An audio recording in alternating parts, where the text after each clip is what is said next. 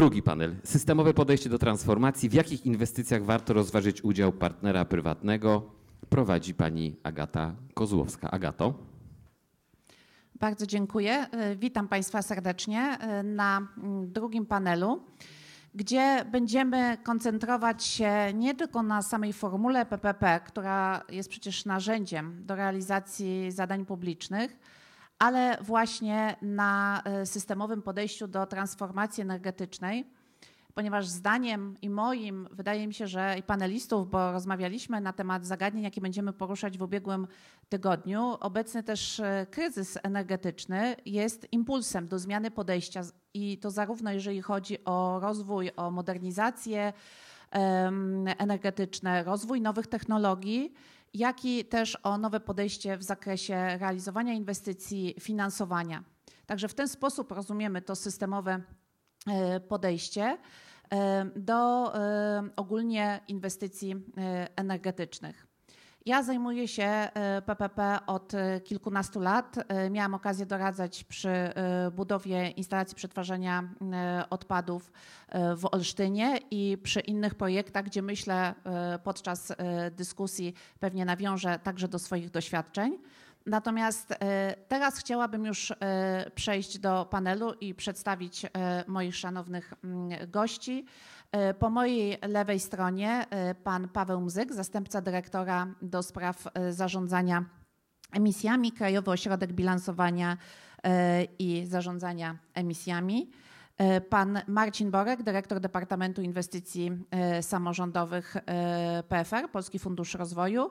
Pani Danuta Kamińska, wiceprezes Górnośląsko-Zagłębiowskiej Metropolii. Pan Paweł Łączkowski, legal partner associate w firmie Deloitte.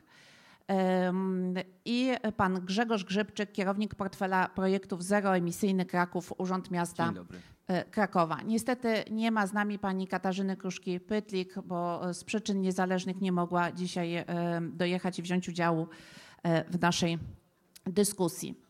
Tak jak powiedziałam, będziemy rozmawiać zarówno o merytorycznych projektach, natomiast chciałabym zacząć od sposobu organizowania tej współpracy, tym bardziej, że pociągnie to wątek, który został poruszony w poprzednim panelu, a mianowicie projektów pakietowych PPP, czyli tak naprawdę realizowania jednego projektu jednocześnie z dużą liczbą gmin. Taką formułą organizacyjną, która pozwala na wspólne realizowanie zadań i na koordynację tych zadań, jest właśnie Metropolia. Tu chciałabym poprosić, aby przybliżyła nam w tym zakresie działalność pani Danuta Kamińska. Dzień dobry państwu.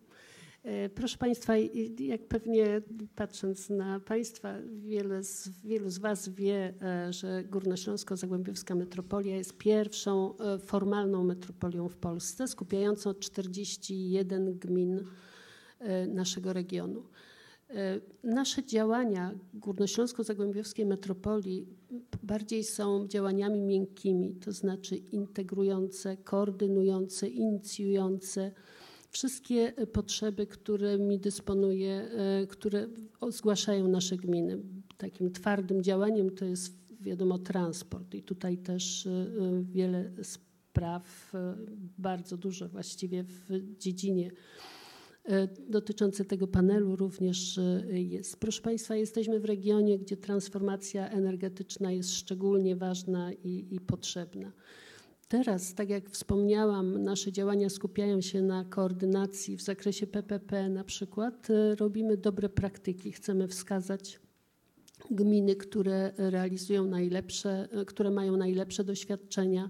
Przeprowadzamy szkolenia, żeby można szerzyć wiedzę, ponieważ w związku z faktem, chyba to już było mówione, że jednak gminy będą miały coraz większe problemy i to od wielu lat mówiliśmy, że w Polsce PPP to ruszy tak na dobrą sprawę, jak będą problemy z pieniędzmi i ten czas niestety nieubłaganie nadszedł. Patrząc i odwołując się do słów pani Agaty, faktycznie jesteśmy w doskonałej sytuacji, gdzie my jako metropolia możemy pakietować takie partnerstwa publiczno-prywatne. Możemy zbierać, możemy e, przygotowywać się umowy i, e, i pomóc przy realizacji, bo właśnie poprzez synergię działań na pewno uzyskamy dużo, dużo większy efekt i możliwości działania. E, To może na wstępie tyle, Pani Agata, a potem w czasie dyskusji bardziej. E, Ja chciałam jeszcze dopytać, czy w takiej sytuacji, jeżeli mielibyśmy do czynienia z jednym projektem PPP realizowanym przez gminy e, w, ramach metropolii, czy tutaj metropolia by występowała i reprezentowała wszystkie gminy, czy e, jak, jak tutaj Państwo dzielicie te zadania? No niestety, mamy już doświadczenie na przykład z projektem Stop Smog czy z Neon.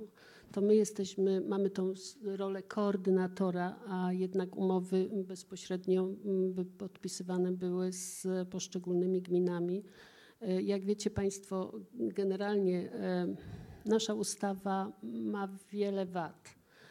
Głównym naszym zadaniem jest e, rozwój społeczno-gospodarczy, a na przykład nie mamy Mówimy o ochrony ustawie metropolitarnej ustawie o 2017 metra- roku. A nie mamy na przykład zadań w zakresie ochrony środowiska. I to, co wydawałoby się tak oczywistą sprawą, że metropolia powinna zająć się spalarnią odpadów, okazuje się, że niestety musimy najpierw przejść batalię ustawową, żebyśmy takie zadanie mogli robić.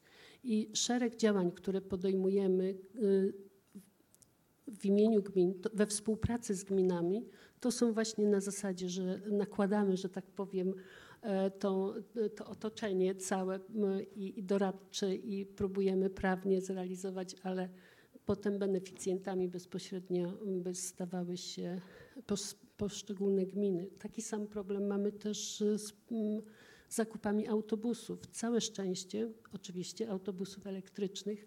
Tak nawiasem mówiąc, wspomnę, że jesteśmy inicjatorem technologii wodorowej, gdzie też wchodzimy e, w ten temat bardzo mocno, ale autobus, w przypadku autobusów mamy to szczęście, że mamy przedsiębiorstwa, spółki nasze miejskie i wtedy już bezpośrednio z, ze spółkami względnie e, my kupujemy i potem w następnym etapie planujemy wydzierżawić tym naszym spółkom.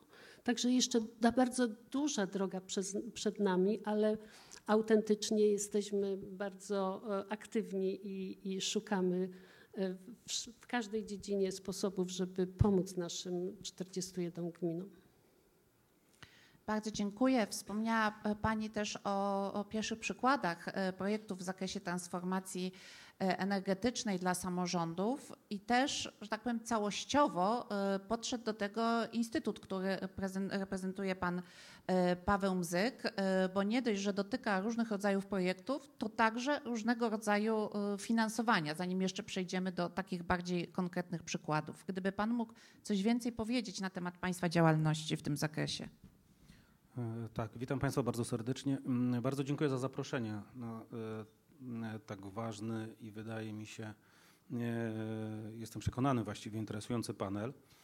E, Tak, transformacja sektora energetycznego to jest właściwie mm, jedna z najważniejszych, chyba i obecnie na pewno najszerzej komentowanych e, działań, jeżeli chodzi o krajowe czy unijne e, polityki klimatyczno-energetyczne.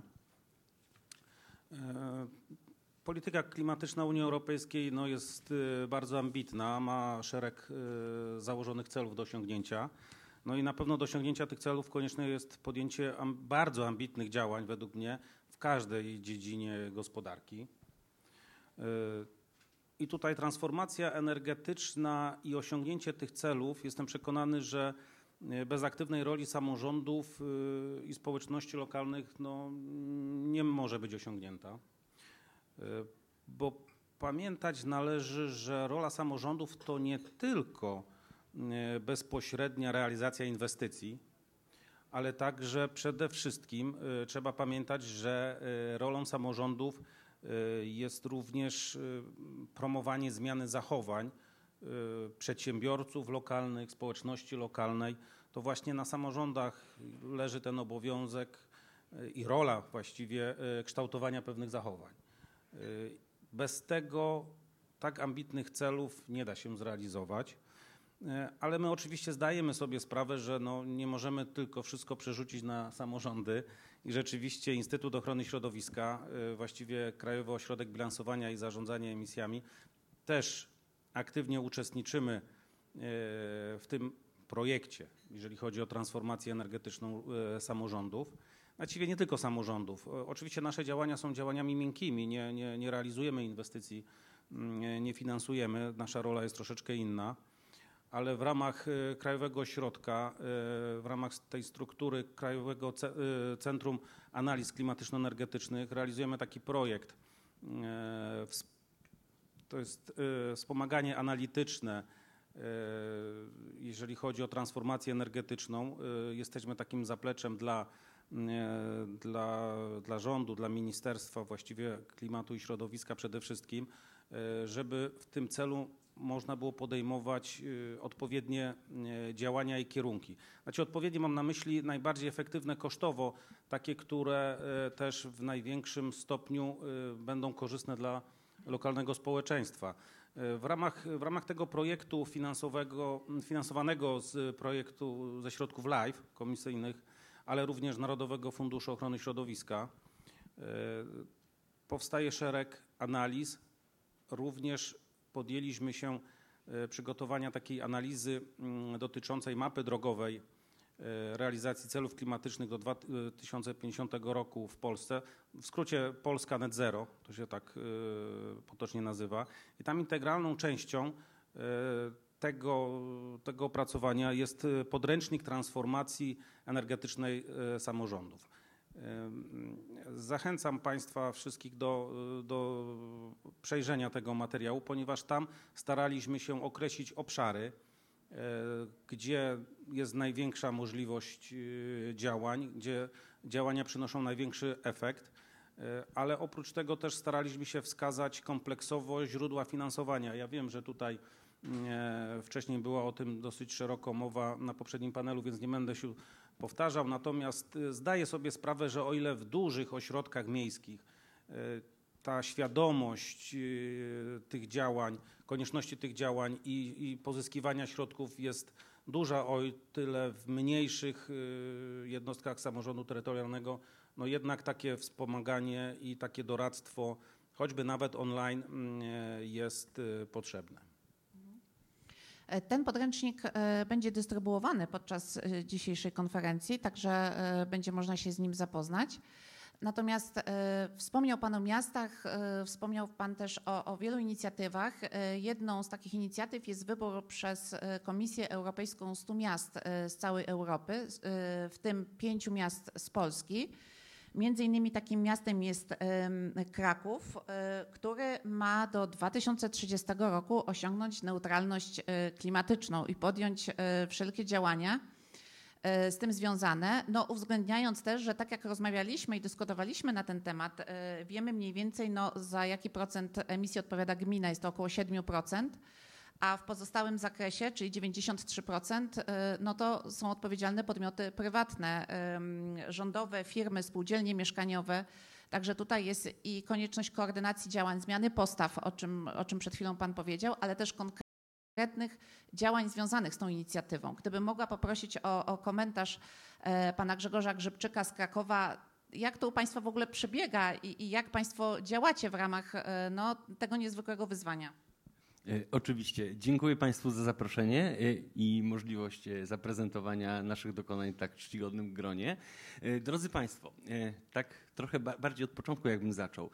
Oczywiście mamy w mieście wprowadzony system zarządzania projektami. On jest oparty o metodykę PRINCE2, e, w której realizujemy wszystkie właśnie takie większe przedsięwzięcia, które mają cechy projektu.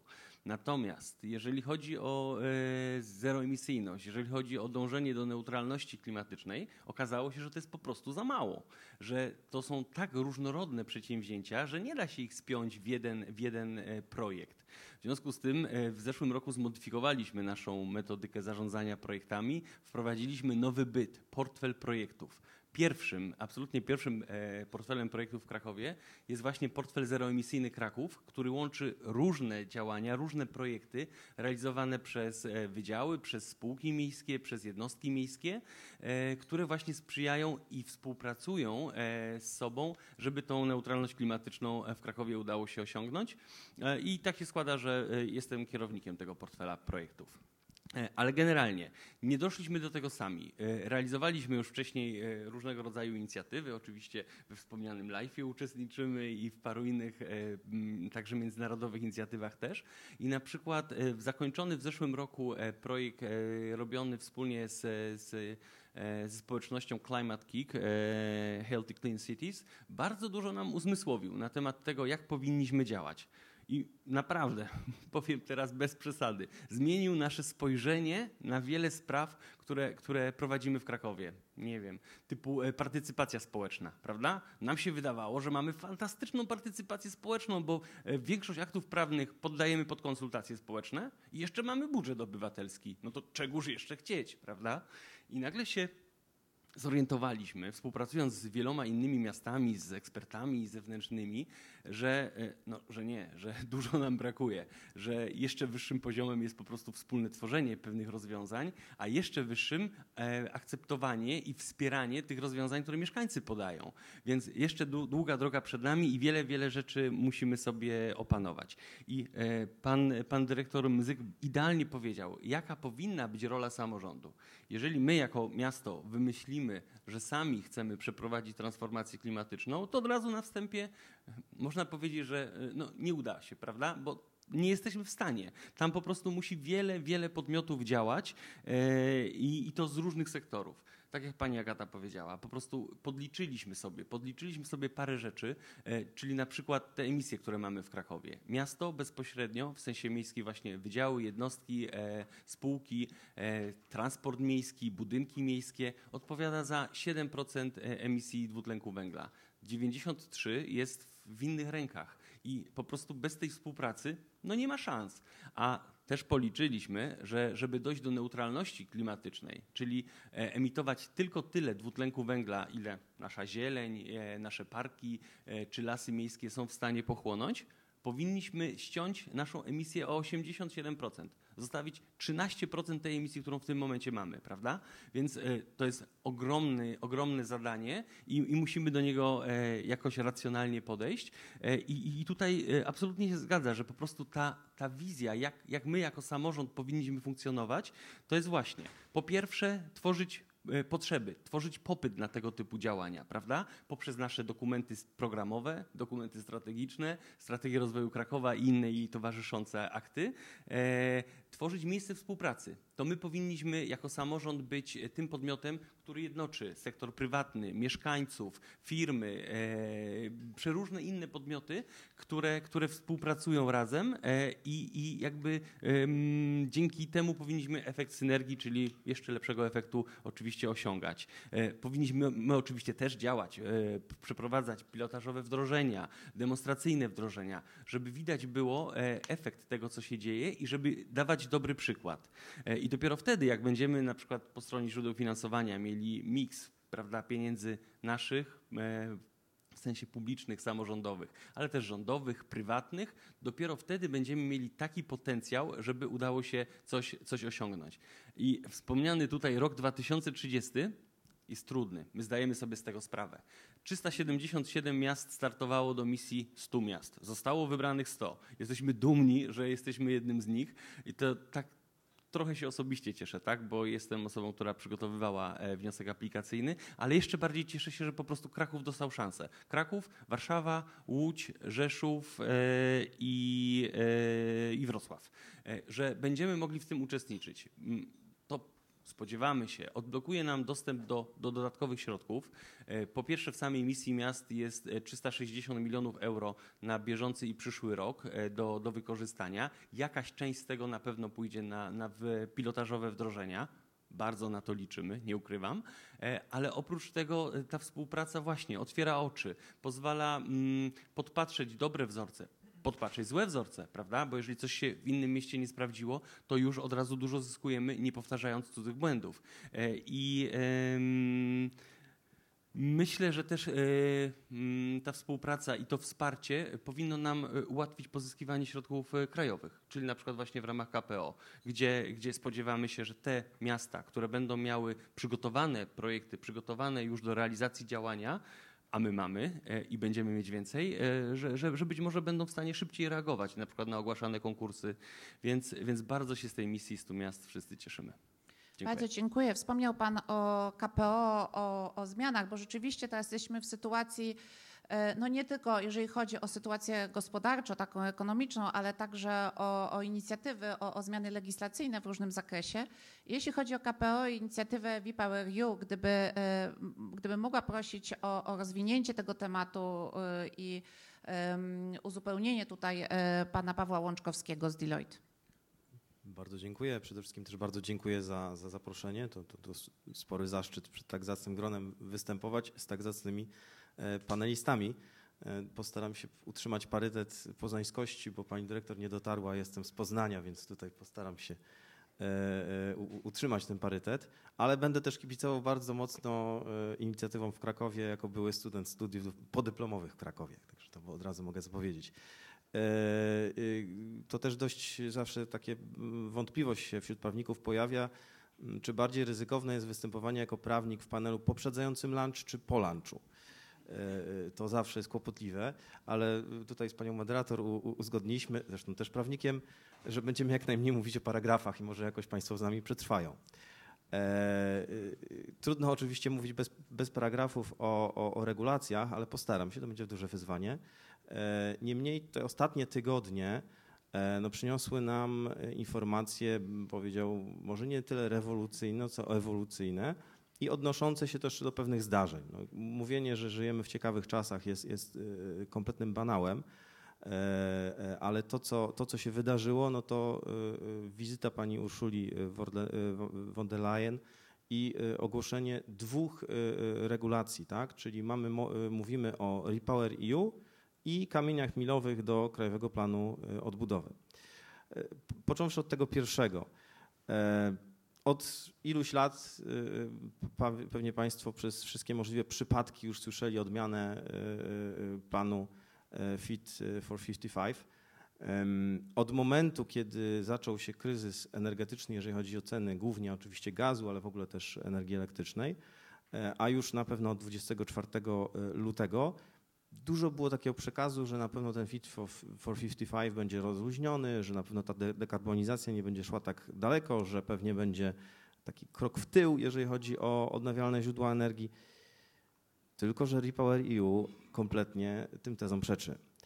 E, oczywiście podstawowe założenia to e, uniezależnienie się od dostaw surowców energetycznych z Rosji. To jest oczywista rzecz, bo to stoi przed Unią e, w bardzo krótkiej perspektywie czasowej, jak na standard energetyczny, powiedział. E, Ale e, zaraz za stwierdzeniem tego celu e, zdefiniowano w Repower EU drugi cel, a mianowicie przyspieszenie transformacji energetycznej w zakresie OZE. To ma taki bardzo wymierny skutek również w tym, że ten cel, który się wydawał bardzo ambitny, czyli 40% do 2030 roku, został podwyższony do 45%. Ja powiem szczerze, też no, nie tylko z racji zamieszkania, bo akurat wtedy w Poznaniu nie mieszkałem, ale obserwuję to mniej więcej od 2008 roku, kiedy był szczyt klimatyczny ten e, ONZ-u w Poznaniu.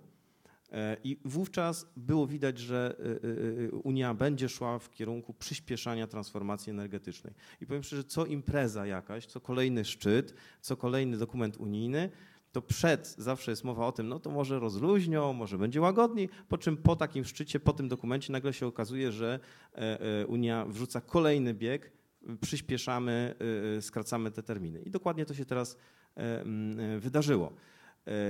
Trzecim takim elementem, celem w Repower EU jest zmierzanie już jednoznaczne w kierunku Unii Energetycznej. O tym była mowa też od pewnego czasu, aczkolwiek no nie było takiej presji na stworzenie z Unii, rzeczywiście Unii energe- energetycznej. To jest troszeczkę powrót do korzeni, bo jak sobie przypomnimy początki e, wspólnot europejskich, no to była mowa o wspólnocie węgla i stali, prawda? Czyli no, par excellence e, nośnika energii, jak- jakim był węgiel i to była baza tworzenia wspólnot europejskich. Czyli Unia wraca do tych korzeni i chce skorzystać z pewnej e, synergii i tego, że staje się rynkiem prawie półmiliardowym. E, To jest zupełnie inny partner na, na, na, na międzynarodowym rynku energii niż poszczególne państwa członkowskie, m, które mają od kilku do kilkudziesięciu e, milionów. E, To, co powiedziałem, jeżeli chodzi o OZE, to zwiększenie do 45%, ma też e, e, e, swoje odpowiedniki w innych zakresach. Chociażby jest mowa o wodorze. Tak? Mówi się, że do 2030 roku e, ma być zwiększona produkcja wodoru do 30 miliardów metrów sześciennych, jeżeli mnie pamięć e, nie myli. Co też bez e, systemu wsparcia się z pewnością nie odbędzie, dlatego że my często mówimy o wodorze, a tak naprawdę mamy trzy rodzaje wodoru, z którego tylko jeden jest bezemi- e, bezemisyjny. Tak? Ten, który jest w tej chwili rentowny, czyli szary e, wodór, no jest jednak dość emisyjnym wodorem, powiedzmy sobie szczerze. Ten niebieski, kiedy jeżeli wychwycimy przy jego produkcji CO2, no już jest nieco korzystniejszym, ale to też jest perspektywa wdrożenia dopiero technologii. Tym docelowym będzie oczywiście wodór zielony. Bez systemu wsparcia y, eksperci mówią absolutnie do 2030 roku to, to, to, to, to będzie nie do zrealizowania. Więc tu warto się przyglądać. Tutaj w- nawiązaniu do tego, co pani y, dyrektor y, mówiła. Kolejnym elementem to jest y, y, bardzo takie postawienie akcentu na rozwój offshore'u, czyli energetyki wiatrowej na morzu e, z dużym uwzględnieniem e, Morza Północnego, ale też, e, też w znacznej części Bałtyku. Unia chce być e, samowystarczalna w tym względzie. Znaczy ma być pełen łańcuch dostaw od e, komponentów po, e, po realizację. Tu myślę, że dużym wyzwaniem będzie kwestia statków instalacyjnych, których wiemy, że e, już będzie na tym pierwszym etapie e, e, brakowało. Mógłbym jeszcze dość długo, więc będę skracał, bo chciałbym zaprzeczyć tezie, że prawnik mówi tak długo, jak mu się pozwoli. E, bo to ma też implikacje później w tym drugim dokumencie, o którym mówiliśmy, czyli już konkretnych kamieniach milowych wynikających z Krajowego e, Planu Odbudowy. E, Mówi się o tym głównie pod kątem dwóch, trzech kamieni milowych. Ja bym chciał Państwa uwagę zwrócić na to, że większość kamieni milowych dotyczy energetyki i w znacznej części również samorządu. I wspominał Pan też o tym, że to są bardzo rygorystyczne te kamienie milowe. Tak, część z nich już jest zrealizowana, co ciekawe, bo na przykład e, e, w kamieniach milowych, jak Państwo sobie zerkniecie, jest taka tabela, to między innymi jest cel zrealizowany, przynajmniej tak według, według założeń, już pod koniec zeszłego roku. Tak, to jest kwestia wprowadzenia regulacji e, e, do ustawy o elektromobilności w zakresie właśnie wodoru. Aczkolwiek to jest jedna z części dotyczących wodoru, bo wo- wodór będzie wdrażany również później w 2023 roku. Bo znowu, wspomnę, nie ma systemu wsparcia dla wodoru. W tej chwili jest kwestia regulacji dotyczących parametrów wodoru dla transportu. Brakuje bardzo mocno tego elementu wsparcia. E, Tego, ty, ty, z tych kroków, którym warto się przy, przyglądać. Jeden z nich e, to dla Państwa bardzo jest interesujący, tylko oczywiście pytanie później o realizację. To jest kwestia budowania kompetencji energetycznych w oparciu o nowelizację iluś ustaw. Na pewno zaszyte w tym kroku milowym są konsultacje z jednostkami samorządu terytorialnego, do których gorąco zachęcam, bo tu chodzi o stworzenie również e, u państwa, jako sam, e, jednostek, e, w jednostkach samorządu terytorialnego, kompetencji energetycznych, ale żebyście państwo byli takimi prowajderami kompetencji energetycznych na waszym terenie. To jest bardzo potrzebne, bo rzeczywiście tych kompetencji w Polsce brakuje. My jesteśmy wydrenowani troszeczkę, jeżeli chodzi, o wiedzę techniczną. To najlepszy przykład to jest kwestia e, e, niedoetetyzowania przedsiębiorstw energetycznych. Naprawdę brakuje w tym zakresie e, osób i te kompetencje musimy budować konsekwentnie, bo musimy też budować świadomość energetyczną. E, I to zarówno, że jeżeli chodzi o zużycie, ale jakby całą strukturę. E, Kolejnym takim e, krokiem, który też dla, dla Państwa będzie dość istotnym, to jest kwestia tworzenia wspólnot lokalnych i regionalnych dla różnego celu inicjatyw. Tu warto też się przyglądać, to z kolei y, będzie pożenione z y, koncepcją wzmocnienia tak zwanych IPCEI. Taki długi skrót. E, W największym skrócie chodzi o projekty, e, które mają taki wspólny potencjał, tak? żeby patrzeć na projekty energetyczne, takie, które rzeczywiście tworzą wspólny potencjał, żeby nie patrzeć jednostkowo na potrzeby jednej jednostki, tylko żeby patrzeć i ponadregionalnie i unijnie. I to są na pewno kroki, którym się warto przyjrzeć, warto, warto sobie zagłębić się yy, i, i zweryfikować, co dla państwa będzie istotne, bo teraz najbliższe dwa lata to będzie tak naprawdę re- negocjacja realizacji tych kroków milowych. Ja tylko podam tak, widzimy jak już jest realizowany na przykład krok dotyczący farm wiatrowych i no to jest zawsze diabeł tkwi w szczegółach. E, e, Projekt, który się pojawił, jeżeli chodzi o liberalizację tej tak zwanej e, zasady 10H, a to, co już jest w tej chwili, a już za chwilę będzie w Sejmie, to już widzimy duże różnice, prawda? E, Ta liberalizacja jest taka bardzo miękka, tam też będzie państwa rola, no bo będzie kwestia e, e, tworzenia zarówno planów zagospodarowania przestrzennego, tam będzie formuła finansowania ich też, to, to jest ciekawe, to nie jest PPP, ale ma trochę wspólnego z PPP e, i też prognoz. Tu rzeczywiście pytanie, jaki kształt tych przepisów ostatecznie zostanie przyjęty. Przepraszam. Nie, nie, bardzo dziękuję, bo e, tak naprawdę zarysowaliśmy obszar, w jakim e, inwestycje, o których dzisiaj rozmawiamy, czyli związane z, e, ze zmianami energetycznymi, też energetycznymi, rozwojem nowych technologii, po prostu ten, ten obszar, w którym one są planowane i realizowane. Wydaje się, że to, co Pan powiedział, że chodzi przede wszystkim o największe inwestycje albo inwestycje pakietowe też, czyli realizowane przez wiele jednostek samorządu terytorialnego. Ale jest z nami pan e, Marcin Borek, e, dyrektor w PFR-ze, e, który już e, uczestniczy w tego rodzaju inwestycjach. I gdyby zechciał e, Pan e, podzielić się tutaj ze swojego punktu widzenia, mm, są to głównie inwestycje PPP, jeśli mogę e, e, tak powiedzieć, e, może też inne. Jak e, samorządy, biorąc pod uwagę te, mm, to otoczenie i prawne, i gospodarcze, e, przygotowują te inwestycje i co jest największym wyzwaniem, jeżeli chodzi o, o przygotowanie finansowania? Tak, dziękuję bardzo. E, Rzeczywiście nasze dokonania inwestycyjne są zarówno w PPP, jak i nie w PPP. Te ostatnie bardziej w PPP, bo trzy ostatnie transakcje to są transakcje w PPP.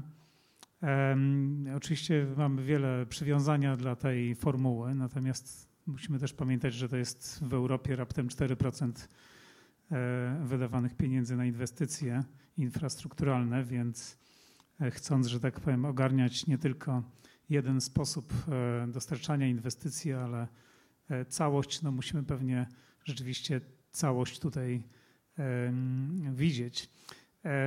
My zawsze mówimy, że trwałość w projektach unijnych to jest 5 lat, a w tych PPP to do ostatniego dnia realizacji umowy PPP, więc to trochę mówi o jakiej jakości mówimy, dlatego że jak Państwo wszyscy dobrze się orientujecie, te umowy PPP to nie są umowy pięcioletnie, najczęściej powiedzmy 20-30-letnie. Więc e, no można powiedzieć, jak się za coś dobrze zapłaci, a czasem nawet nie tak bardzo, to się coś ma na długie lata i, i pewnie warto. Tym niemniej transformacja energetyczna jest wydarzeniem nie niszowym, ale, ale masowym i tak naprawdę e, to nie jest kwestia naszych aspiracji, to jest kwestia tego, czy po prostu jako kraj będziemy dalej konkurencyjni. E, Widzimy, w, w, jakim kierunku te wszystkie zmiany idą. Jeżeli w tej chwili energia będzie miała, już ma swoją, swoją barwę i w zależności od tego, jaką ma barwę, to możemy ją używać do produkcji czy do e, zmywarki albo nie, no to, no to oczywiście e, to powoduje, że musimy się tej sprawie naprawdę wszyscy bardzo porządnie e, przyglądać. No, zastanawiamy się tutaj, ile e, ile PPP, a ile nie PPP. No, ta transformacja energetyczna to są przede wszystkim jakieś wielkie dziesiątki miliardów e, złotych e, czy euro w wydaniu e, samej Polski. Tak więc myślę, że jest tutaj dużo miejsca i dla PPP, i dla nie PPP. Nasza taka pewnie ogólna reguła to jest taka, żeby stosować PPP tam, gdzie ono rzeczywiście dalej dobrze zadziała. Tak? Więc jeżeli na przykład instalacja termicznego przekształcania odpadów pierwszy raz została zrobiona 10 lat temu w Poznaniu, później w Olsztynie, co jest również do, dokonaniem pani, pani mecenas moderator, ale my też się cieszymy, że mogliśmy zainwestować w ten projekt, to pewnie jest to dobra formuła do tego, żeby e, w oparciu o nią zrealizować kolejne e, projekty w Polsce, bo to już pójdzie dosyć szybko, sprawnie. E, Rynki rozumieją tę, tę metodę, rozumieją te modele, więc e, no, trudno tutaj e, się spodziewać, że, że, że coś się e, w tym modelu prawda, zatka. Pewnie warto tam, gdzie mamy do czynienia z bardziej pilotażowymi rzeczami, jak pan opowiadał w trakcie sesji pytań przy poprzednim panelu w Sokołowie, to pewnie tam jest rzeczywiście więcej miejsca na prawda, pieniądze NCBR-u, czy, czy, czy, czy takie pieniądze, które wspierają w ogóle e, zdarzenia pilotażowe. Więc mi się wydaje, że my wszyscy musimy się gdzieś tam na tej mapie bardzo umiejętnie poruszać, tworząc taką e, no, ścisłą współpracę wielu instytucji w tym kraju, aby rzeczywiście właściwymi narzędziami adresować właściwe wydarzenia, optymalizując jakby no, i ten czas dochodzenia, i ten koszt, i tę jakość, i, no i też szanując bardzo kapitał, bym powiedział, reputacyjny czegoś takiego jak PPP w ogóle w Polsce, bo e, jak widać projekty nie aż takie trudne jak Olsztyn zajmują wiele lat, zanim strony dojdą do konsensusu, więc tym bardziej bym przestrzegał przed łapaniem się za metodę PPP w przypadku projektów bardziej złożonych, bardziej pilotażowych. One siłą rzeczy będą wymagały często więcej czasu. No i oczywiście jest też również kwestia współpracy ze środkami e, unijnymi, które e, no, chyba są takim głównym konkurentem dla PPP w Polsce. Były przez ostatnie 20 lat i pewnie przez jakiś czas jeszcze zostaną. I tutaj mamy też pewnie jeszcze ileś do zrobienia w kwestii e, takiego może czasem lepszego wyjaśnienia sceny na najbliższe 5 lat, tak aby móc sobie rzeczywiście jasno powiedzieć, co warto robić w PPP, a czego nie warto robić w PPP, tak aby po prostu projekty realizowane wcześniej w PPP nie, nie, nie były ściągane na, e, prawda, na, na, na stół z powrotem, dlatego że e, nastąpiła właśnie jakaś świeża dostawa środków unijnych i, i trzeba je tam wykorzystać. Dziękuję. Bardzo dziękuję. Oprócz, e, oprócz realizacji projektów w formule PPP mamy też inne źródła, między innymi ekodotacje. E, Gdyby mógł Pan e, przybliżyć e, ten instrument i opowiedzieć, jakie Instytut e, ma ułatwienia dla samorządów, żeby mogły skorzystać e, z, z tego instrumentu. E, Tak, proszę. e, Słychać mnie, dobrze. E, Tak, e, no tu cały czas przewija się, chociaż mm, ta, ta kwestia finansowania, chociaż tutaj padło też jedno stwierdzenie, że, e, że, nie największy, że, że źródła finansowania to nie jest największy problem przy realizacji e, projektów w ramach transformacji energetycznej, no ale no, umówmy się, bez tego się nie da. No, bez tego się nie da. Mm, e, Wychodząc też naprzeciw, e, zapraszam na stronę Instytutu Ochrony Środowiska. Tam w ramach e, projektu również zrobiliśmy taką aktywną e, wyszukiwarkę ekodotacji w zależności od, i to nie jest tylko dla samorządów, także dla e, mieszkańców. Po takiej bardzo krótkiej ankiecie, czy jesteś e, indywidualnym e, przedsiębiorcą czy, czy, czy jednostką samorządu terytorialnego, w jakim e, województwie i czego dotyczy działalność, będzie można uzyskać podpowiedź, skąd, skąd wziąć pieniądze na, na realizację. Tylko jeszcze króciutko chciałem się odnieść, że rzeczywiście no, transformacja to nie tylko dziesiątki miliardów. Ja bym powiedział, że setki miliardów, jeżeli mówimy o Polskę i, w i globalnie licząc. I to nie złotych, tylko euro. E, energetyka, mm, e, ciepło, to wszystko, e, to wszystko są ogromne koszty i rzeczywiście i dla PPP jest tu miejsce i chyba nie trzeba szukać jakichś nisz, bo każdy pieniądz, każda złotówka naprawdę e, znajdzie swoje miejsce, jeżeli chodzi o inwestycje w ramach e, transformacji energetycznej. Bardzo dziękuję. I teraz mam pytanie do Krakowa, bo Kraków jest doświadczonym miastem, jeżeli chodzi o PPP. Mamy stosunkowo nowy projekt, który, dla którego już została zawarta umowa. Mam tu na myśli linię tramwajową. Również robicie Państwo projekty w zakresie modernizacji oświetlenia ulicznego. I y, jak Pan mówił też o tym harmonogramie przygotowania, gdzieś tutaj mamy z tyłu 2030 rok. Po pierwsze, jakie projekty planujecie zrealizować? Chodzi mi tutaj o inwestycje i czy przewidujecie udział partnera prywatnego? W, jak, w jakiej formule i, i dlaczego chcecie y, realizować określone inwestycje? Mm, Tak. Zobaczymy, y, jak pewne y, rzeczy będą się rozgrywały. Natomiast rzeczywiście, jeżeli chodzi o te dwa y, wspomniane przez Panią projekty, to stosujemy formułę PPP. Mamy już troszeczkę doświadczenia mm, z, z, z tą formułą przy różnego rodzaju wcześniejszych e, inwestycjach, typu na przykład parking podziemny. E, Natomiast e, tutaj mamy do czynienia z dwoma tak naprawdę bardzo proklimatycznymi działaniami. Bo po pierwsze, e, nowa linia tramwajowa od, od Alei Jana Pawła II do, do Mistrzejowic e, i to jest takie dość duże wyzwanie z punktu widzenia nawet e, inżynierii, dlatego że to będzie linia, która częściowo pójdzie takim niedomkniętym tunelem na przykład.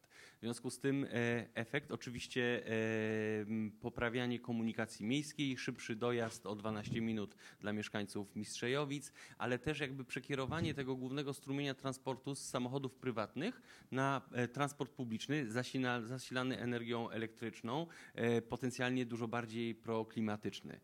Z kolei drugi z projektów, modernizacja oświetlenia publicznego. Duża sprawa, gdzie, gdzie właśnie w formule PPP mm, będziemy e, zmieniać i modernizować oświetlenie w Krakowie i to w taki sposób, żeby po pierwsze osiągnąć lepsze doświetlenie miasta, ale też e, zmniejszenie zużycia energii, które da nam oczywiście e, mniejsze koszty utrzymania całego systemu, ale też e, zmniejszy emisyjność całego systemu. Więc, więc akurat tak się składa, że oba te takie duże projekty, które właśnie, no jesteśmy oczywiście na początku ich realizacji, ale, ale które właśnie e, rozpoczynamy realizować, e, są bardzo, bardzo proklimatyczne. E, Jak, jak będą wyglądały dalsze projekty i czy będą realizowane w, w formule partnerstwa publiczno-prywatnego, no, będziemy, będziemy się temu przyglądać i, i, i analizować. Natomiast Kraków uważa, że to jest bardzo dobra formuła, więc oczywiście chcielibyśmy zdecydowanie. E, A mamy jakby e, też jakby ciąg dalszy do realizacji. E, W, sensie takim, że na przykład rozpoczęliśmy realizację przebudowy krakowskiego Kazimierza. To jest znana, taka bardzo też popularna turystyczna destynacja, dawna dzielnica przed, przed wojną zamieszkana przez żydowską ludność Krakowa.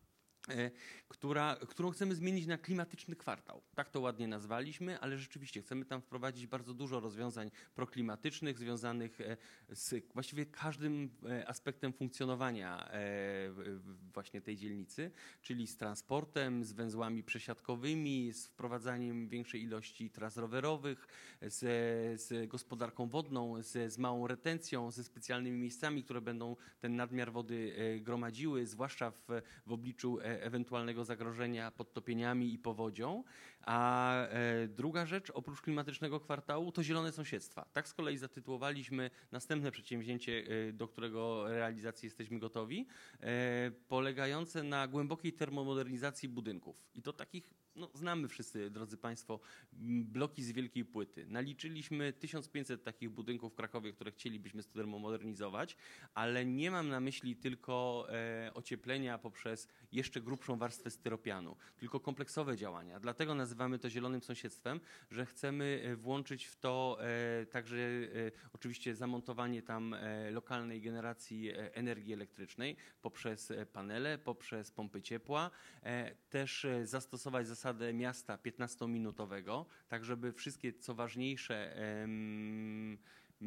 potrzebne e, potrzeby dla, dla, dla mieszkańców były spełniane nie dalej niż kwadrans drogi na piechotę, e, czyli właśnie e, dostępność duża dla mieszkańców, którzy nie będą musieli używać transportu, tylko będą mogli samodzielnie podejść na, nawet. E, No i oczywiście mnóstwo zieleni. Mnóstwo zieleni, która z kolei ma takie podwójne działanie. Po pierwsze, po pierwsze mitygacyjne, po drugie adaptacyjne. E, Tak w, w dużym skrócie. Dział, e, działania proklimatyczne związane z mitygacją polegają na tym, żeby e, zmniejszać ten e, negatywny efekt e, ciągłej emisji dwutlenku węgla, czyli przycinać jego emisję, żeby te zmiany klimatu nie następowały. Im mniej będziemy wypuszczać dwutlenku węgla, optymalnie jakbyśmy go całkowicie przestali emitować, przynajmniej w wartości netto, no to wtedy te działania mamy wprowadzone. Adaptacyjne z kolei to reagowanie na skutki. Widzimy sami, drodzy Państwo, co się dzieje. Jaki dzisiaj na przykład mamy upał, prawda? Dla osób starszych, ale też dla małych dzieci. To jest szczególnie uciążliwe. E, mamy też właśnie zagrożenia e, wichurami, podtopieniami i to nawet miast dotyczy. W związku z tym wszystkie działania, które mogą ograniczyć negatywne skutki, e, są bardzo cenne, wiadomo. I, I w tych naszych zielonych sąsiedztwach, które chcemy realizować, e, właśnie tego typu działania przewidzieliśmy. Mm, No i właśnie szukamy, szukamy, jak moglibyśmy do tego podejść i w jaki sposób to realizować. Ja chciałabym jeszcze dopytać o taką ciekawą rzecz, którą Państwo e, powołaliście, e, ponieważ w kontekście PPP i ogólnie inwestycji, które, które zahaczają ten aspekt środowiskowy, energetyczny i też które bezpośrednio dotykają mieszkańców, niezwykle istotne e, są konsultacje społeczne i, i udział mieszkańców na najwcześniejszym etapie. Dużo się mówi o tym etapie przygotowawczym PPP, o, o udziale e, potencjalnych partnerów prywatnych, instytucji finansowych. No, ale jednocześnie mamy do czynienia z tą całą sferą, e, sferą decyzyjności mieszkańców i tak naprawdę z możliwością przez nich decydowania i dużego wpływu na to, czy dana inwestycja będzie realizowana albo dłużej bądź krócej. Mam tu na myśli panel klimatyczny, o którym też rozmawialiśmy, co jest niezwykle ciekawe i daje taki bezpośredni i stały wpływ e, mieszkańców. Gdyby pan krótko zechciał przybliżyć e, Oczywiście. to. Ba bardzo się cieszę, że Pani poruszyła te, ten temat, bo e, na obecnym etapie, e, w jakim e, Kraków jest w transformacji energetycznej, śmiało mogę powiedzieć, że to jest prawdopodobnie najważniejsza rzecz. Absolutnie najważniejsza, czyli właściwa komunikacja z mieszkańcami, różnymi mieszkańcami, bo w Krakowie mamy przeróżne grupy reprezentujące różne interesy i pojedynczych mieszkańców, i spółdzielnie mieszkaniowe, i biznes, i, i, i Kościół katolicki. Każde z tych podmiotów ma w swoim zakresie jakieś, jakąś część miasta e, i, i po prostu to, żebyśmy właściwie komunikowali nasze działania i przede wszystkim, żeby, żebyśmy mieli poparcie dla tych działań, żeby one nie budziły sprzeciwu, tylko zrozumienie, jest wręcz kluczowe. I, i faktycznie w zeszłym roku zrobiliśmy ten e, wspomniany już tutaj e, panel klimatyczny. To był w ogóle pierwszy panel obywatelski w Krakowie. Tak w dwóch słowach, na czym polega panel obywatelski? To jest taka forma e, demokracji bezpośredniej, troszkę podobna do referendum. Tylko różnica jest taka, że nie głosują wszyscy mieszkańcy, tylko losowo wybieramy pewną grupę, a potem z nich wybieramy, e, no w naszym przypadku to było 60 osób, bo e, kilkadziesiąt tysięcy dostało zaproszenia. Wybraliśmy 60, które, których struktura wieku, płci, wykształcenia w jak największym stopniu odzwierciedlała typowe e, cechy typowych krakowian e, i oni mieli decydować. Natomiast e, różnica jest taka, że pierwsze trzy spotkania w panelu to były spotkania z ekspertami, z przedstawicielami organizacji pozarządowych, z przedstawicielami specjalistów z naszych krakowskich, e, ale nie tylko, e, wyższych uczelni, których mamy w Krakowie w sumie 23, e, z, z przedstawicielami spółek miejskich, urzędu, ze specjalistami, którzy postarali się jak największą wiedzę przekazać naszym panelistom. I później były kolejne trzy spotkania, na których paneliści wymyślali, jakie ty, działania Kraków powinien podjąć. Prezydent Jacek Majchrowski od razu zobowiązał się, że po głosowaniu, bo paneliści głosowali nad swoimi propozycjami, że te, które uzyskają aż 80% poparcia wśród samych panelistów, wdrażamy. Po prostu, że on się zobowiązuje, że będziemy je wdrażać. 32 takie e, rekomendacje uzyskaliśmy od panelistów e, i wszystkie bardzo rozsądne, niektóre nawet trudne do zrealizowania ale cała ta sytuacja pokazuje, że to nie jest tak, na przykład tak, jak e, niektórym się wydaje, że, mm, że mm, transformacja klimatyczna jest dla ludzi niewygodna, że woleliby jej uniknąć, że brakuje po prostu wiedzy, że mieszkańcy wyposażeni w tą wiedzę zmieniają punkt widzenia, zaczynają inaczej, inaczej patrzeć na pewne sprawy. E, Dlatego w tym roku na przykład e, realizujemy dużą kampanię parasolową. Co roku jakąś kampanię parasolową Kraków realizuje dla swoich mieszkańców. W zeszłym roku staraliśmy się promować e, w związku z pandemią postawy sportowe, tak, żebyśmy jednak utrzymywali kondycję i, i, i zdrowy tryb życia. W tym roku klimat. W tym roku para, parasolowa kampania to jest właśnie Kraków w dobrym klimacie, gdzie staramy się do jak największej liczby mieszkańców mieszkańców dotrzeć z konkretnymi informacjami poprzez właśnie różnego typu działania, poprzez nasze e, media, poprzez telewizję autobusową i tramwajową, billboardy, e, poprzez naszą prasę, e, poprzez organizowanie specjalnych spotkań na poziomie dzielnic. Staramy się nisko zejść do, do, do, do, do rad dzielnic i tam z mieszkańcami rozmawiać, poprzez szkoły, poprzez kluby seniorów. A tak z, przy okazji powiem, że bardzo duże zrozumienie dla kwestii klimatycznych mają właśnie osoby młode, dzieci, e, ale też seniorzy. I e, to tłumaczymy w ten sposób, że seniorzy pamiętają ten czas, kiedy wszyscy byliśmy proklimatyczni, bo po prostu nie było innego wyjścia. I dla nich to jest powrót do tego, co pamiętają. Także to jest absolutnie klucz, czyli ten, ten nawiązanie dobrego dialogu z, z mieszkańcami i e, edukacja klimatyczna. Po prostu. Dziękuję. Dziękuję. Chciałam panią e, prezes zapytać o, o wyzwania inwestycyjne, ale też o e, nastawienie i, i działanie mm, w zakresie udostępniania e, narzędzi nowych technologii dla mieszkańców. I tutaj bardzo duże dokonania ma metropolia w tym zakresie. Gdyby zechciała Pani coś powiedzieć o tym. Proszę Państwa, Metropolia, może jeszcze powtórzę, jesteśmy wciąż małą, nową instytucją, młodą. Pięć lat funkcjonujemy i bardzo mocno się przebijamy przez różne e, instytucje, żeby nas dostrzeżono.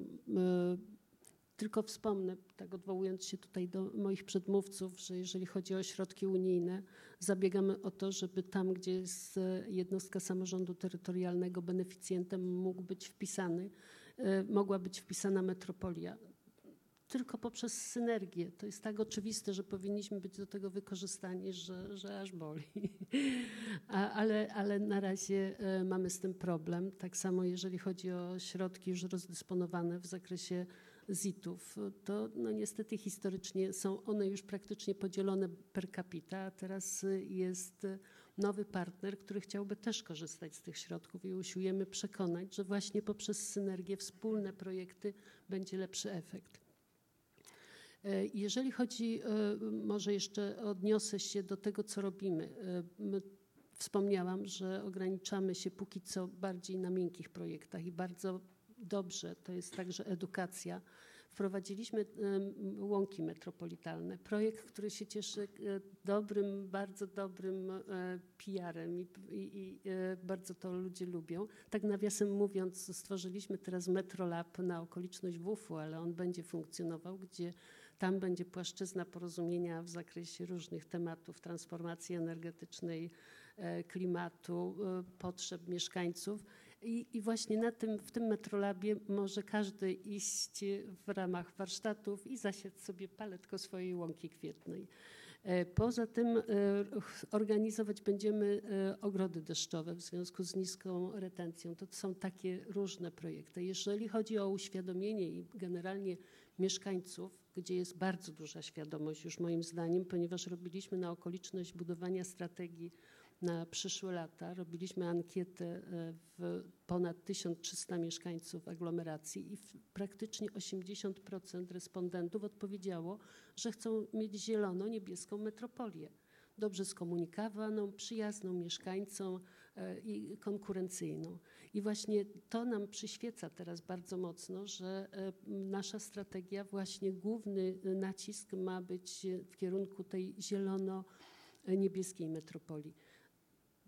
Do tego czasu, ponieważ były różne znów problemy prawne w zakresie e, kierunków i, i zadań, e, stworzyliśmy ogromną bazę danych wiedzy o e, metropolii w ramach e, Metropolitalnego Obserwatorium Społeczno-Ekonomicznego. E, Stworzyliśmy, e, to jest dziecko metropolii, ponieważ to zespół pracowników, e, stronę InfoGZM, gdzie jak Państwo wejdziecie, tam jest praktycznie bardzo dużo, jeżeli chodzi o ochronę środowiska. Są mapy zanieczyszczenia e, PM10, PM2,5, gdzie mieszkańcy patrząc e, na tle Polski, jak wygląda nasza metropolia, e, to, to praktycznie to się buduje od najmniejszego tą świadomość. Z tym portalem InfoGZM zresztą jest na, na WUF-ie, można e, przejrzeć i zobaczyć, jak, jaki to jest portal. Z tym portalem także dochodzimy właśnie do szkół, na uczelnie, żeby ta wiedza była jak najszersza i jak największa. E, Dodatkowo, e, jeżeli chodzi o te bardziej e, twarde realizacje, jak wspomniałam, mieszkańcy chcą mieć e, dobrze skomunikowanej e, metropolii i bardzo mocno idziemy w kierunku budowy welostrad, e, e, ścieżek rowerowych i rowera metropolitalnego. Jeszcze do niedawna e, rower metropolit- rower, e, możliwość rowerów był w Katowicach, był w Chorzowie, był w Rudzie Śląskiej, ale na granicach się kończył. Teraz mamy metropolię i teraz z tym rowerem można jechać po prostu od Katowic do Gliwic, na, do, Tarnowski, do Tarnowskich Gór czy Dąbrowy Górniczej. Także y, tak jak wspomniałam, jesteśmy A czy w tych młody- transportowych, przepraszam, że tak wejdę w słowo, w tych transportowych projektach e, przewidujecie Państwo udział partnera prywatnego? Planujecie jakoś wykorzystać tu formułę PPP? I bez względu na odpowiedź, dlaczego? E, Może powiem wymijająco. My myślimy o PPP, bo to jest, e, e, uważam, że mm, jeden z najważniejszych kierunków możliwości rozwoju, ale póki co robimy strategię. Wiadomo, że w ramach strategii także musimy wskazać możliwości finansowe i PPP także jest tym elementem, który rozważamy. E, W zakresie e, transportu, bo to jest właściwie takie nasze zadanie namacalne, które przejęliśmy, twarde zadanie, e, to korzystamy teraz z- licznych środków dotacyjnych, z których bardzo się cieszymy, bo Narodowy Fundusz Ochrony Środowi- Środowiska praktycznie i na autobusy elektryczne, i na autobusy wodorowe, i na stacje ładowania wodoru daje takie możliwości. I to są mm, potężne e, pieniądze, mm, rzędu 80, nawet 90%. Także teraz koncentrujemy się na dotacjach. Ale e, jak będziemy mieć określony szereg zadań, to e, na pewno PPP będzie tym elementem, które zamierzamy rozważać i realizować. Okej, em, dziękuję. W takim razie e, pana Pawła chciałabym zapytać w, w kontekście tych inwestycji, o których tutaj e, była mowa, także tego oceny stanu sytua- i, sytuacji, e, o której pan mówił. Które z tych inwestycji widziałby pan jako możliwe do zrealizowania w formule PPP? I mam tutaj na myśli szerokie zaangażowanie partnera prywatnego w te projekty. A ja tylko sobie pozwolę na gong ostrzegawczy czasowy. Ding dong. Ojej, to teraz mnie pan zestresował Nie ma bardzo. lekko. Ale chciałem bardzo krótko odpowiedzieć, ale jestem osobą lekko przekorną, więc trochę rozbuduję swoją wypowiedź jednak. Dziękuję. E, e, bo chciałem odpowiedzieć, że oby jak najwięcej. E, jako doradcy z Deloitte my lubimy tego typu projekty, które, które są wyzwaniem, które, które nie są tuzinkowe, które nie są sztampą, użyję takiego słowa. Zresztą przepraszam, mała dygresja. E, To nie tylko ze względu na nazwisko mi się strasznie spodobał ten projekt Łąk. Tak. Więc ja się zgłaszam na ambasadora tego projektu jako też praktyk, nie tylko teoretyk w podpoznańskiej wsi. E, e, Także to, to, to, tego typu projekty uważamy też, też i w mikroskali są bardzo potrzebne. E, Wracając, e, e, trochę roz- pójdę w innym kierunku, ale myślę, że to, to warto. E, Mija mniej więcej 30 lat, od kiedy y, karierę zrobiło takie hasło wyborcze Billa Clintona z kampanii prezydenckiej e, gospodarka głupcze. E, Wydaje się, że jest najwyższy czas, żeby każdy, kto zajmuje się projektami okołoenergetycznymi w Polsce, wypisał sobie hasło e, e, sieci Mondralo. Bo to, w jakiej formule będzie realizowany dany projekt energetyczny, to jest pochodna tego, co my chcemy zrobić. Tak? To są narzędzia. To są narzędzia. My musimy się przyjrzeć tak naprawdę, co my chcemy zrobić i brać pod uwagę trzy faktory polskiej energetyki: strukturę, e, regulację i technologię. Trochę dlatego zboczyłem na temat tego wodoru, żeby też zakorzenić się w tych technologiach. E, e, Ta pierwsze i trzecie z reguły powinno być odzwierciedlone w regulacjach. Nie dziwmy się, regulacje nigdy nie nadążą za technologiami, no, ale powinny jakoś iść w parze ze strukturą. My mamy strukturę energetyki jeszcze z czasów minionych. Tak? Mamy tą energetykę wielkoskalową, mamy bardzo scentralizowaną, e, mamy dużych operatorów systemu dystrybucyjnego, jednego e, przesyłowego. A co my chcemy osiągnąć? no te projekty PPP, o których Państwo mówicie, one mają zmierzać w kierunku tak naprawdę energetyki rozproszonej. No to jedno w parze nie idzie troszeczkę. E, I tu jest problem. Dodatkowo jest kwestia technologii. Dużo się mówi o pewnych technologiach, bardzo dobrze, tylko je trzeba rozłożyć w czasie, bo e, już pamiętacie Państwo fazę fascynacji gazem łupkowym. Czy w tej chwili ktoś mówi o gazie łupkowym? Była moda, minęło, tak? E, Wydaje mi się, że dajemy się ponieść takim falom pewnych y, mód, a energetyka lubi stabilizację, lubi perspek- perspektywiczne patrzenie wykraczające poza 5-10 lat. Bo to jest jak masowiec. Zwrot w energetyce to jest skutek za 5-7 lat. I dlatego, odpowiadając trochę przekornie na Pani pytanie, to nie jest kwestia formuły, tylko kwestia dopasowania struktury, stanu technologii i regulacji. I to jest główny problem. E, I tutaj wspomniałbym e, kwestię klastrów energii, bo na pewno Państwo to wszyscy przerabiali i fascynację, i rozczarowanie, i teraz wielką nadzieję. E, I z klastrami energii jest troszeczkę tak, jak Pani Prezes mówiła o metropoliach. Ja mam takie déjà vu, bo pamiętam, jak była kwestia metropolii, jak był wielki lobbying, żeby powstała ustawa metropolitalna. Ja się bardzo cieszę, Pani naprawdę jest bardzo odważną osobą, że, że, że realizuje kwestię metropolii tutaj. I trochę z klastrami jest tak samo wprowadzono przepis i coś nie zafunkcjonowało. Trzeba sobie zadać pytanie, co? Wydawało się, że ta formuła otwartości tych klastrów energii jako umowy cywilnoprawnej jest nęcąca. Tylko to jest dobre rozwiązanie, tylko do tego muszą wszyscy partnerzy być gotowi. A tutaj to, co pani mówiła, to jest uderzające, że e, jest kwestia interpretacji przepisów i dostosowania się do niesztampowych rozwiązań przez na przykład e, urzędy, przez e, regulatora. Prawda? To, że pani by chciała być beneficjentem jako metropolia, to w, przy klastrze energii był problem, jak uregulować tę umowę i żeby objąć wszystko. Przecież klaster miał jakby połączyć e, to, co do tej pory było niepołączalne ze względu na unbundling, czyli i źródła wytwarzania, i sieci dystrybucyjne. Tylko nikt nie zadał sobie na przykład e, pytania, a co zrobimy z pogotowiem energetycznym? Tak? Mamy klaster energii, będziemy mieli majątek, ale jest kwestia kompetencji do zarządzania eksploatacji te, tym, tym majątkiem. Więc ja jestem gorącym zwolennikiem PPP właśnie z tego powodu, że formuła PPP daje możliwość uzupełnienia. To było bardzo, bardzo dziękuję za to sformułowanie w poprzednim panelu. PPP to nie jest źródło finansowania, nie jest sposób finansowania, to jest łączenie synergia kompetencji. Yy, I na zakończenie powiem chyba rzecz najbardziej kontrowersyjną, przynajmniej na każdym panelu energetycznym yy, z reguły powoduje to olbrzymie kontrowersje, ale trochę wytłumaczę swoje zaangażowanie, trochę nie, nie takie nie, nie, nie, niespotykane dla prawnika, ale po prostu parę lat siedziałem jako menadżer w yy, polskiej dystrybucji. I stąd jakby mam ten pogląd od sieci dystrybucyjnej, też pamiętam rozmowy z klastrami energii i wydaje mi się, że wszyscy chcą, tak? Bo to jest tak, że i samorządy chcą, ta dystrybucja chce, i inwestorzy chcą, tylko kwestia o dopięcie tej formuły współpracy, co par excellence wyszło przy metropoliach. Dokładnie.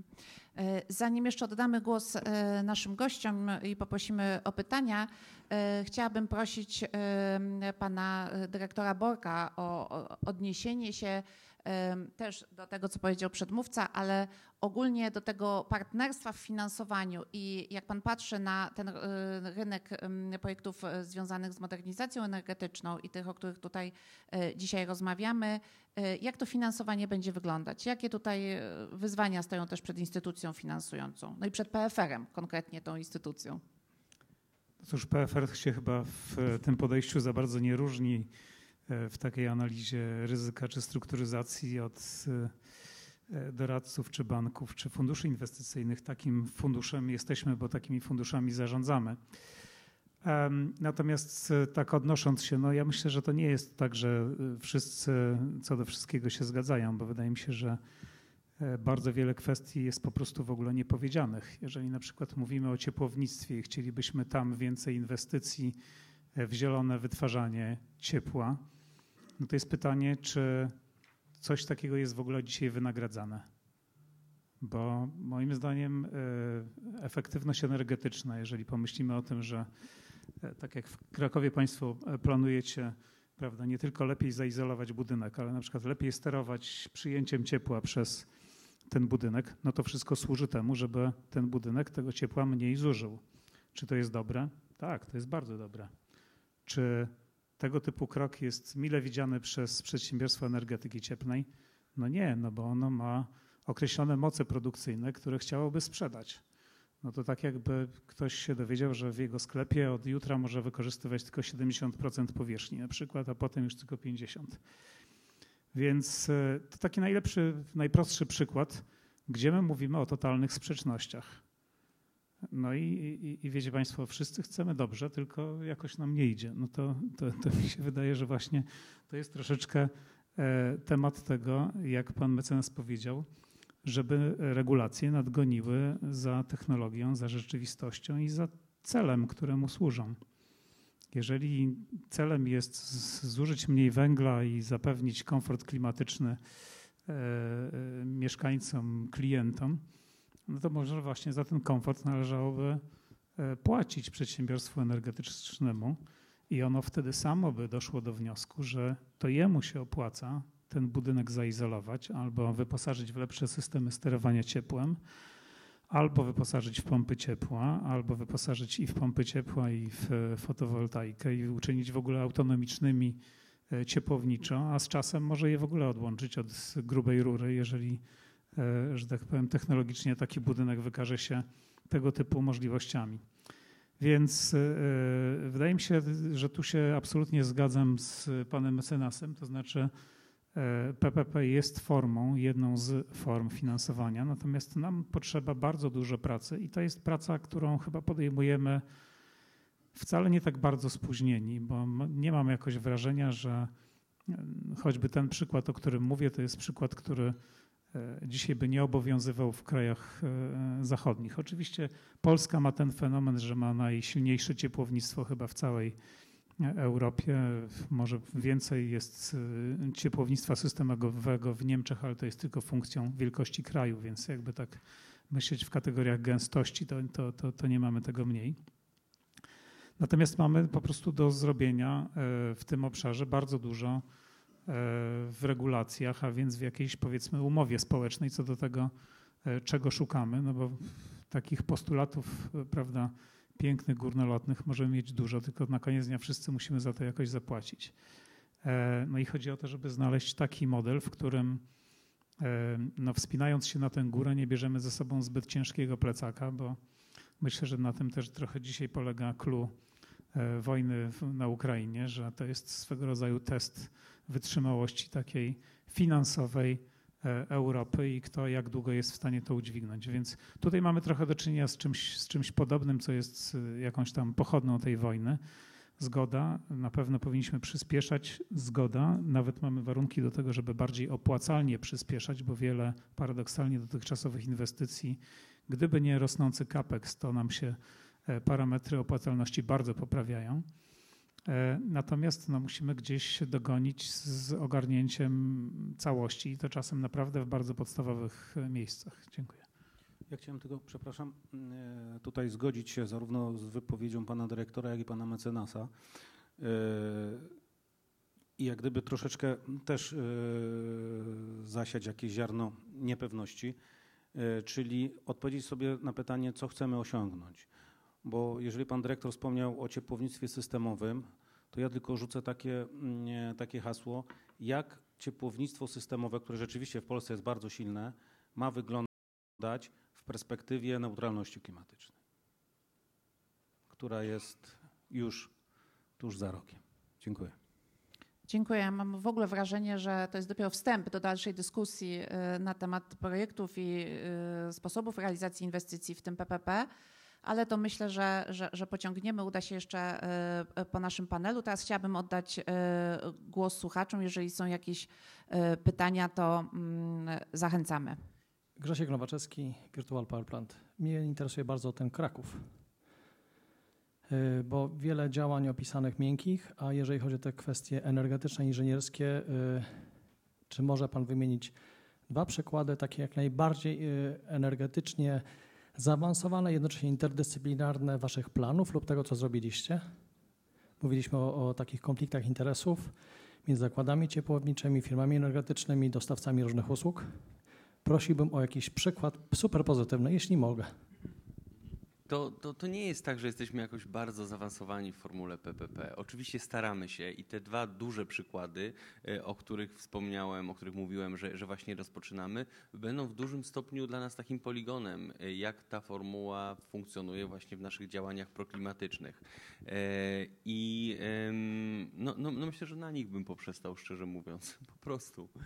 Natomiast, natomiast jeszcze jak mówimy o tych działaniach miękkich, ja bym tutaj e, też e, proponował pa- patrzeć na sprawę szerzej, że e, partnerstwo publiczno-prywatne oczywiście można rozumieć jako tylko te działania wpisane w ustawie o PPP czy o koncesji, natomiast tak naprawdę szerzej na to patrząc, to są wszystkie działania, które wspólnie robimy, prawda, z innymi podmiotami i, i gdzie służymy sobie właśnie i doświadczeniem, i wiedzą, i umiejętnościami zdobytymi przy poprzednich na przykład realizacjach e, i e, no, staramy się jak najwięcej tego typu też rzeczy, nawet drobniejszych, nawet miękkich realizować, bo, no, bo efekty po prostu. Ale ze świadomością, że mm, chcemy e, rozwijać skrzydła w tym zakresie. O, dziękuję. Bardzo dziękuję. E, Dziękuję za to pytanie. Ze względu na czas e, w takim razie kończymy nasz panel. E, Serdecznie dziękuję wszystkim moim szanownym e, gościom i mam nadzieję na kontynuowanie mm, dyskusji w kuluarach. Dziękuję Państwu serdecznie.